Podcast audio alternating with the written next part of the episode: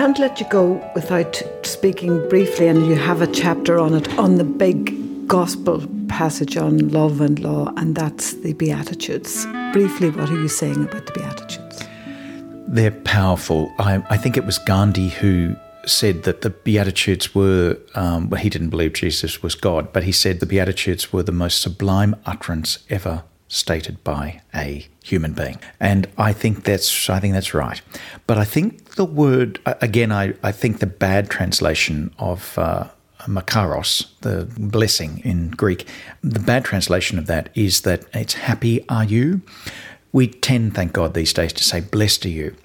But I go for a little exploration in the book about what was the blessing that Jesus was talking about. Like, what's a blessing in the Old Testament, in the Hebrew scriptures? And a blessing in the Old Testament wasn't a little divine pat on the human head. It was about saying, if you're poor or you're in grief or you're struggling for justice or your um, reputation is getting trashed or you're struggling, you know, with the things of the earth, I can be found there. Uh, the blessing is within the experience. And I find that a wonderful idea. Again, it's incarnational, but it means that um, it's not saying it's okay to be poor. We're trying to eradicate poverty. We're not canonizing poverty. So we've got to work to change those unjust structures that keep people poor. That's the call of the gospel as well. But it does say that in and through that experience of being poor, you can find me, and I will be there with you in it. Blessed are those who mourn or who are in grief. Both of those translations are around these days. They shall be comforted. Well, the comfort that we find in through the funeral rituals and through helping each other with pain is that God can be found in that experience. We don't God has, doesn't have to be bereft of it. We don't have to feel as though God is not present. And how do we find God? In and through, I guess, the love of all of those around us, the kindness of people who can step forward and really look after us in our grief, and in the hunger and thirst for justice, that our call to be just in the church and to be just in society, God's at the barricades.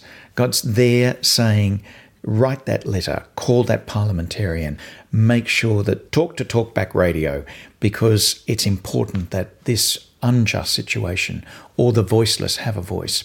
And a very tough one when they revile you and speak all sorts of calumny against you on my account. Rejoice and be glad, because this is what was done to the prophets. So, uh, again, that's a tough one, even when you're being defamed. I know uh, friends of mine who I think are speaking the gospel very, very powerfully.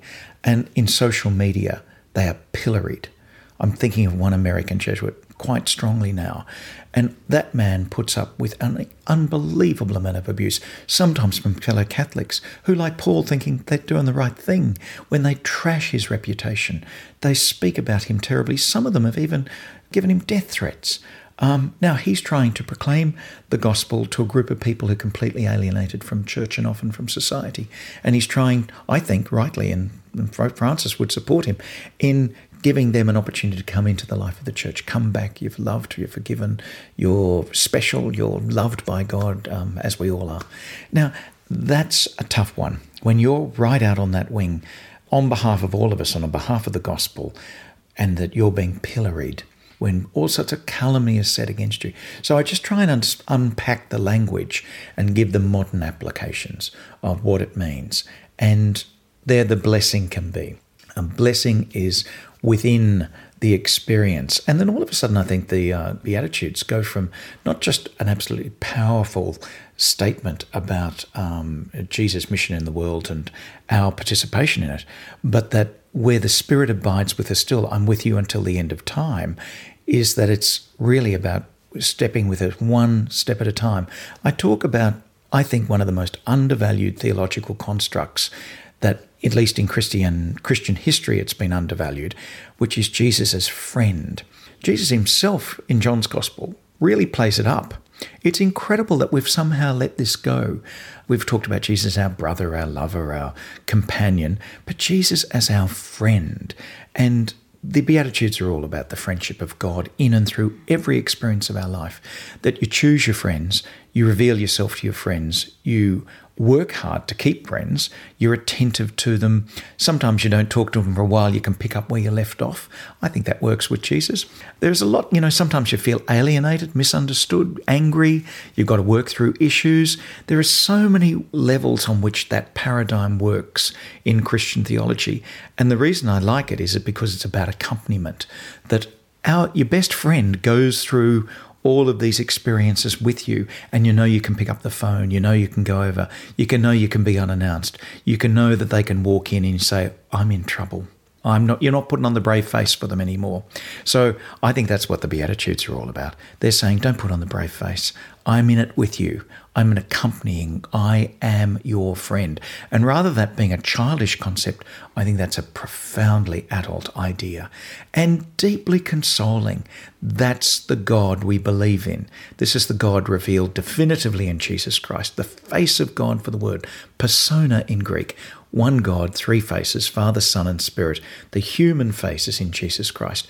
And then Jesus goes one step further, of course, particularly in John's Gospel, and said, To have seen me is to have seen the Father. I do nothing on my own. The Father and I are one. So if this is what Jesus is like as our utterly co-committant friend through every experience of our life, that's what God's like. Because this is definitively revealed in Jesus Christ.